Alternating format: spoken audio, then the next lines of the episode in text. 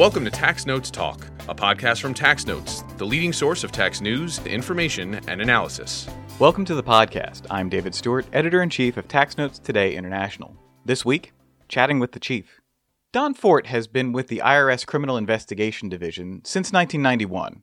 He started as a special agent in Baltimore and worked his way up the ranks, becoming head of the division in June of 2017. And now, at the end of September, he'll be retiring from the IRS. Tax Notes legal reporter Nathan Richmond had a chance to speak with him before his retirement. Nate, welcome back to the podcast. Thanks for having me. Now, I mentioned at the opening that Don Fort is the head of the IRS Criminal Investigation Division. What does he do in that role? Well, that means that Don is in charge of the IRS special agents who investigate tax and other financial crimes. Not to put too fine a point on it, but the Criminal Investigation Division is rather appropriately named. And Don's last day is the end of September. Is there any news on who will be replacing him? Deputy Chief Jim Lee will be taking over as chief on the 1st of October, and James Robnett will then become the new deputy chief. All right, tell me a little bit about what you and Don talked about. We discussed Don's history at CI and some of the initiatives CI has implemented during his tenure as chief. For example, we discussed the Nationally Coordinated Investigations Unit, the NCIU, a group at CI that uses data analytics to find potential cases and ensure major issues are covered throughout the country. We also discussed the Joint Chiefs of Global Tax Enforcement, the J5, a collaboration between the tax enforcement heads of the US, Canada, the Netherlands, the UK, and Australia that mostly involves the top echelons, the line investigators, and few of the middle management officials in between. All right, let's go to that interview. Thanks for joining us, Don. Yeah, good afternoon. Thanks for having me. So let's start off pretty simply. Just tell us about yourself. You're about to leave the IRS and CI after how many years? Yeah, it's been a while, so almost three decades. So I started in the summer of 1991. Pretty much, I got the job right out of college and took a while to do the clear background and things like that, but have been at it now over 29 years. So when I studied accounting in school, wasn't sure what I wanted to do. My father-in-law was actually a career-long civil servant with the IRS and was actually the one that kind of turned me on to a, a recruiter at IRS CI. So it's kind of been interesting how that worked out. He worked 37 years years. And so I started in the Baltimore field office, did most of my special agent time in Washington, D.C. There have been several interesting changes during your tenure as chief, and I'm thinking about things like the, the NCIU, the J5, the changes in the identity theft wars. Let's start with the NCIU. Can you tell us about that? Yeah, so we set up, had a major role in kind of the vision for the NCIU. And the overall vision was there's areas of tax non-compliance that impact every judicial district, in many cases, every zip code. Things like payroll tax fraud, uh, employment tax fraud. There are civil and criminal cases in virtually every zip code around the country. And what we were really lacking is a mechanism to develop referrals in-house in CI and send them out to field offices. So some field offices may have gotten some fraud referrals. They may have been self-developing payroll tax fraud cases. But then you had whole parts of CI field offices that didn't have any of those cases. So the idea was really to create a unit that could develop and supplement the case development work of field offices. We've struggled with this over the years. This is not a new challenge that we face. And the shift that I took the NCIU was the challenges we had in the past were really, it was headquarters centric and headquarters sending field office leads was never successful. The NCIU was embedded in the field under a director of field operations, which is a first line executive for CI. I will say, having been now about three years and started as a pilot, it was met with a lot of skepticism, really, by the field offices, because most people have been around long enough and seen that we haven't been successful in deploying this model one of the things that I really attribute to the success of the NCIU is I, I was kind of the one that had the vision of this is what it's going to look like, and I think this is the thing that's going to make it successful. But it was the selection of the right personnel to stand up and really execute on the vision. And we have really had a string of outstanding leaders in the NCIU. And we knew early on that the success was going to be predicated on first 10, 20, 30 referrals, the first referrals that field offices got. If we could make those referrals so strong, there's no way that a special agent could say no to the case. And that's really what they did. They really went above and beyond in developing great fraud referrals that were sent out to field offices. And then we got tremendous feedback from agents. And then we got to the point where agents were asking for more. So it has been really successful. That's really kind of the cornerstone project that I think tipped the NCIU over the top is the model and the algorithm we built to address employment tax fraud. And so we partnered with, it's called RAS, the research arm within the IRS. A lot of really smart data scientists and other folks that really understand how to leverage the enormous amounts of data that we have, coupled with special agents and other professional staff within CI. And it took eight or nine months to perfect this model, but we used just data that is housed within the IRS and we're able to identify significant areas of noncompliance in the employment tax area. I think to date, we've sent out about 100 referrals to most of our field offices dealing with employment tax. The average tax loss in those cases is close to $3 million, so very significant cases. And like I said, it really employed that, the vision of trying to get referrals out to field offices that maybe didn't have as strong of an employment tax inventory as other other offices. And the one, you know, the way the way we often gauge success when we're looking at a project like this is ultimately will be indictments, information, convictions, and things like that. But it takes years to work these cases, and we're only now starting to see cases where we're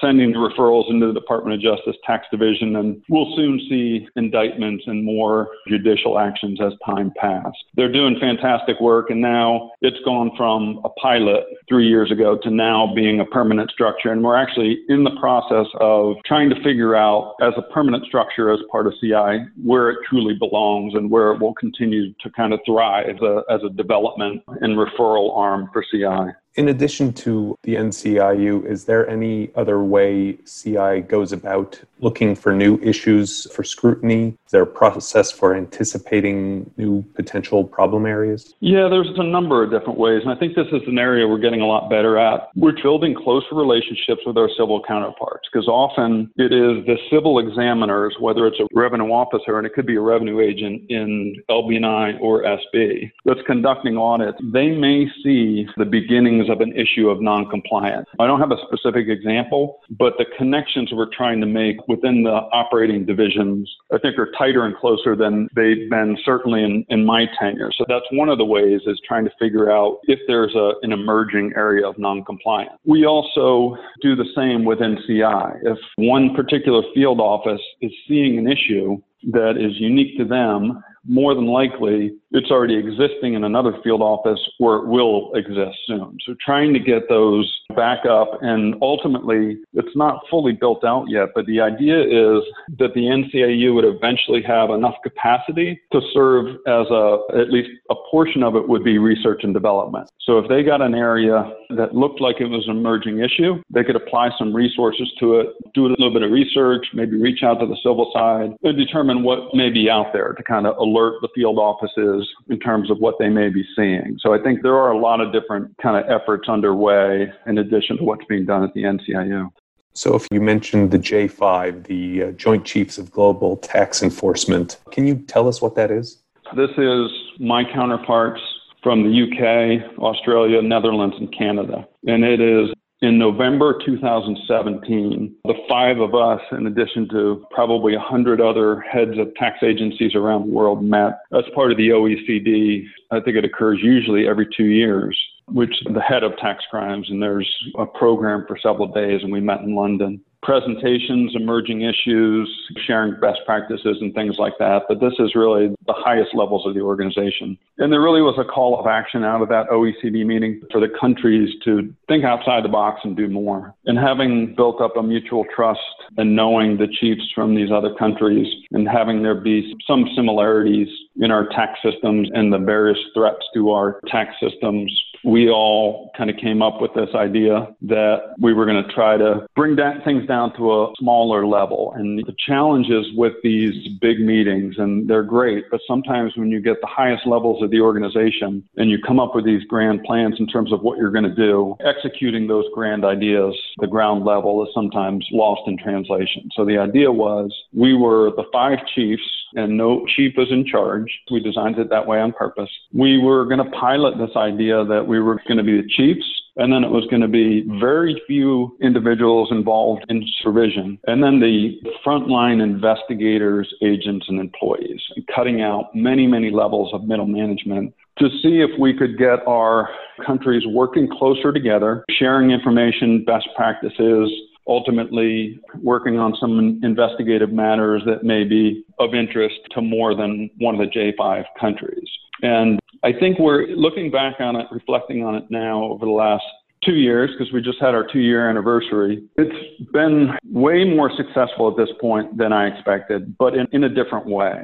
So I talked about how long these investigations take. An average investigation from the start, when an agent starts working it, to when it gets referred to the Department of Justice is roughly two years. As the case becomes more complicated and if there's international issues, you typically can add another six months to a year. So it typically would take two to three years to make a recommendation to the Department of Justice on one of these cases. So I think we had unrealistic expectations at the beginning that we would see a lot of investigative success in the initial years. So there's many investigations that we have in the United States that have stemmed from work that we've done as part of the J5. But what's been more impressive is to see the relationship blossom between the frontline employees and the sharing of ideas and sharing of technology that may be open source technology for one country that another country can utilize or that type of level of sharing.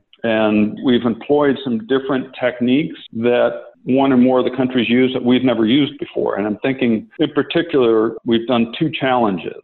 One we did in the Netherlands was around technology and looking at professional enablers that may be peddling their wares to more than one J5 country. And we took investigative leads from that challenge, in addition to actual computer programs being built during that challenge. It really is taking the smartest personnel from each country, giving them a task or challenge, locking them in a room and seeing what they come up with without a lot of managerial oversight. And it has really been phenomenal to see that. And we did it recently, well, not too recently now, but in November in Los Angeles. And that challenge was specifically focused at virtual currencies and cryptocurrencies. And again, we came out of that on the US side with many leads that are either under investigation now or we've moved on from them, but it's been a really successful concept. We had a day of action not too long ago before the pandemic. So these type of innovative thinking where we're drawing on the best ideas from each country. The old school model was you have an attache, that attache sits in a foreign country, and there's very strict delineated rules in terms of who they communicate with. This has gotten many, many more individuals involved working together, dealing with each other on a weekly basis. So again, it, it's another one that started two years ago, really as a pilot to see if it would work out. And now, at least on the U.S. side, we're in the process of making that a permanent part of our international operations structure and part of our international strategy. But it's gone beyond just the handful of people that were involved in the J5 initially to many, many more agents investigators, professional staff involved in the J5 effort. Tax Notes is proud to be a diamond sponsor for the American Bar Association's virtual 2020 Fall Tax Meeting, which starts September 29th. If you're planning to be there, come say hi at our virtual booth. If you haven't registered yet, you can do so at AmericanBar.org. That's AmericanBar.org. You mentioned that at least CI is starting to make this permanent. Anything else in what's next for the J5? We went for the better part of two years with no turnover at the chief level. And about nine months or so ago, we all challenged each other that we were at a crossroads in trying to determine whether or not this was going to be a viable structure. And now we're at the point that we've all determined that it is a viable structure, and we've had some turnover at the chief level. So you've got myself, the head of the agency in the Netherlands has moved on, head of the agency in Canada has moved on. So you've got 60% of the chiefs within the last year that have turned over. And again, the challenge was this has to outlive the five chiefs. It has to be bigger than just the chiefs of the agency. So all of the countries are really moving to put it in a permanent structure, apply the right resources to it. But there's a lot of outstanding work going on on the investigative side also. Anybody considering the possibility of a J6 or a J7?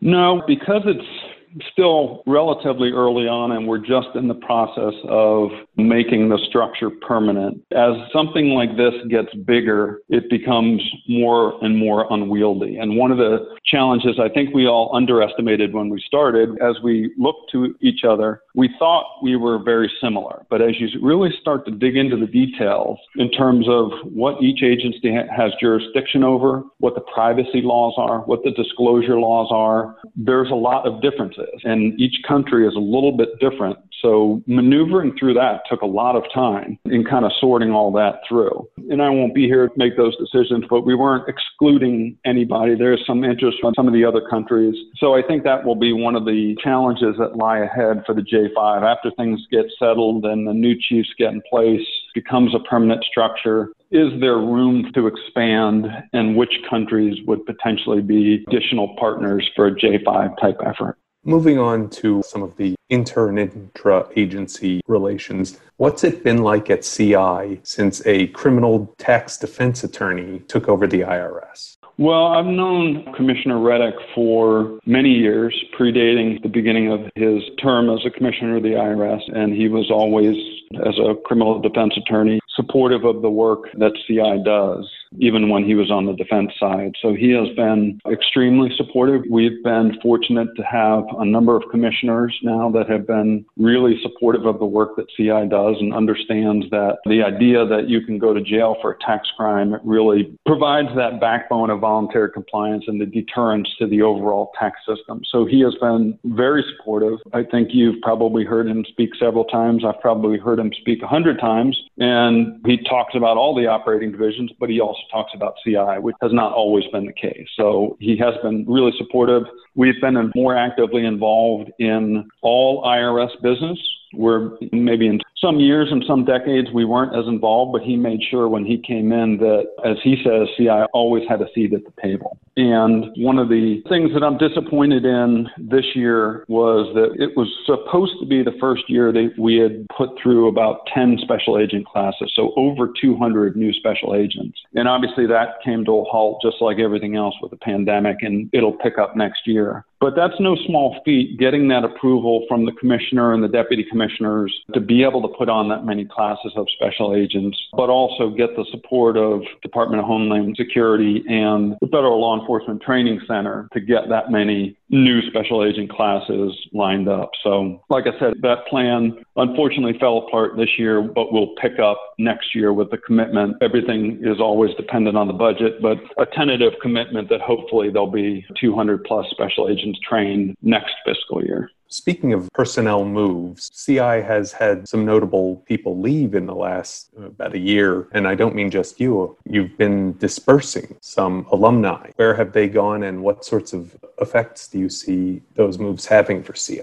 So I'm sure you're referring to Eric Hylton, who was my deputy for several years moving on to be the commissioner of SBSE, and Damon Rowe, who was our, you know, held a number of positions with CI. The last position he held was director of international. Incredibly proud of both of them. They had long and storied, successful careers in, in CI, particularly Eric going from being the deputy chief to running this massive and incredibly important organization in, in SBSE. So just, I'll start with just saying I'm incredibly proud of both of them. I think it's, again, a testament to the commissioners support of CI and kind of understanding of mixing things up and mixing some of the talent from different operating divisions into other operating divisions. So I think on the Damon Rowe side, setting up and standing up this new Office of Fraud Enforcement, I think time will tell. I think it's a fantastic idea. I have spoken for many years about the need for rebuilding and enhancing the fraud referral program. I have thought the first case I ever worked as a special agent was a fraud referral from a revenue agent in exam. And that's when I started, that was the way most agents started their career, which was a bread and butter legal source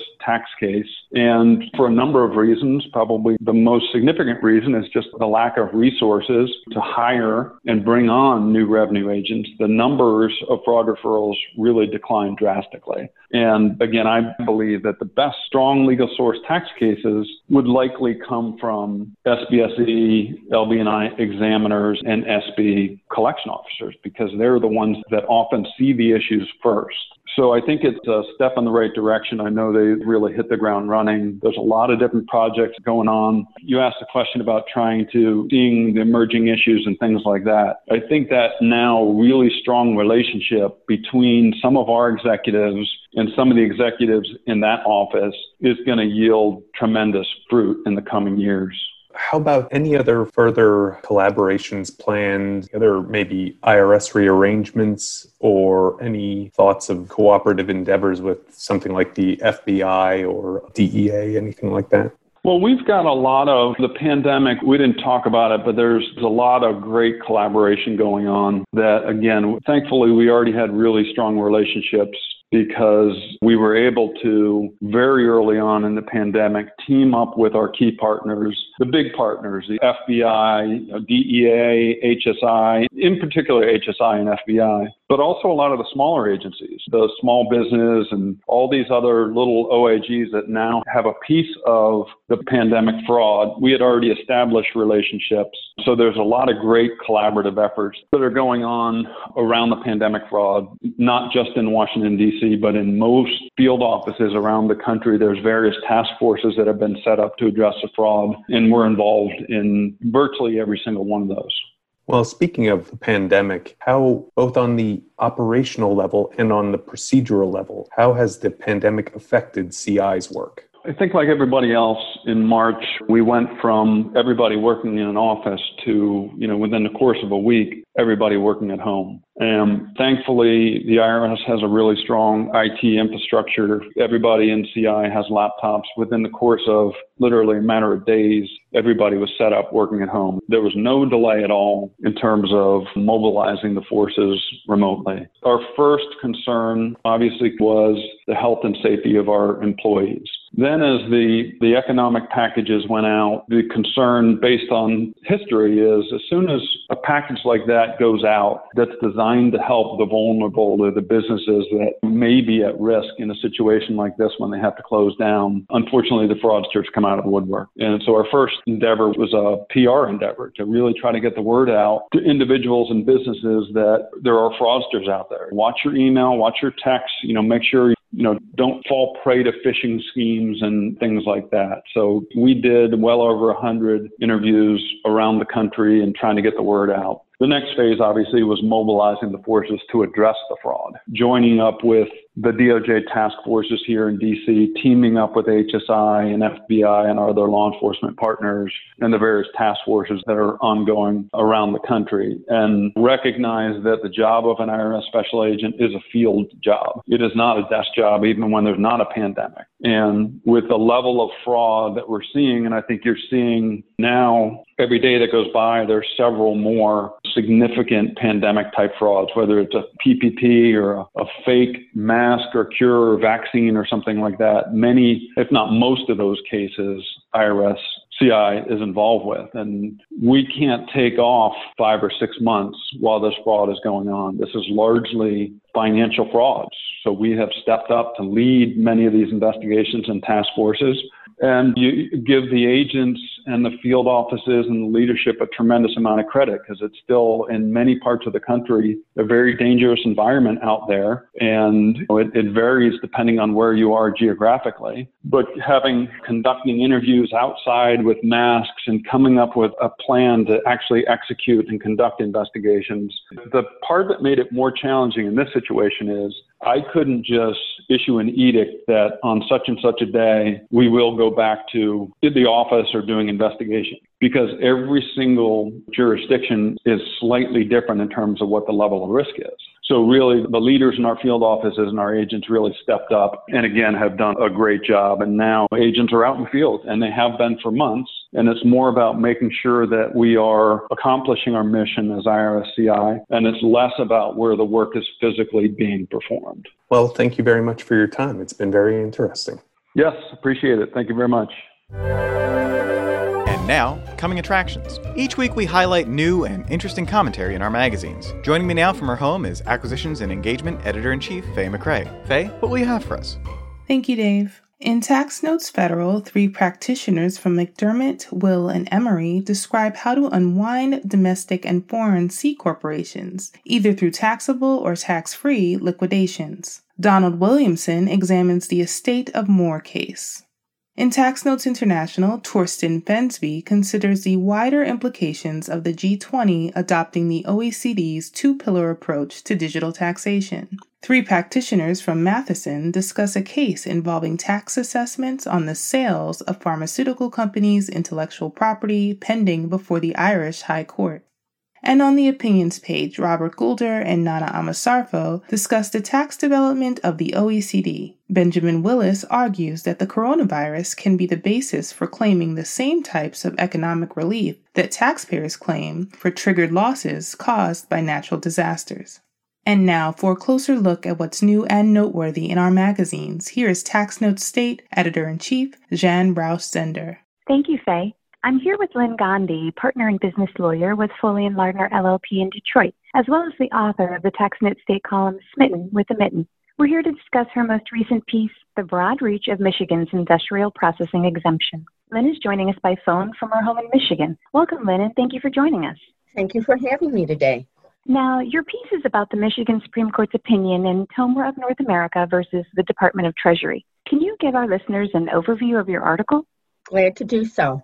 TOMRA is a manufacturer of those big box machines you see at your grocery store that take your bottle and can returnables. And the issue in TOMRA was whether or not those machines qualified for Michigan's industrial processing exemption, which is generally a very broad exemption following an integrated plant theory. Michigan's exemption has a temporal limitation of industrial processing being defined as once materials leave raw material storage prior to them becoming finished goods delivered to the customer. So initially, the focus of the case had focused on whether it was raw material storage, the collection of the materials, i.e., the cans and bottles, or whether processing began the moment you stuck the can or bottle into the machine. Of course, uh, we believed that the machines qualified for the industrial processing exemption, and the Department of Treasury disputed the refund claims that had been filed.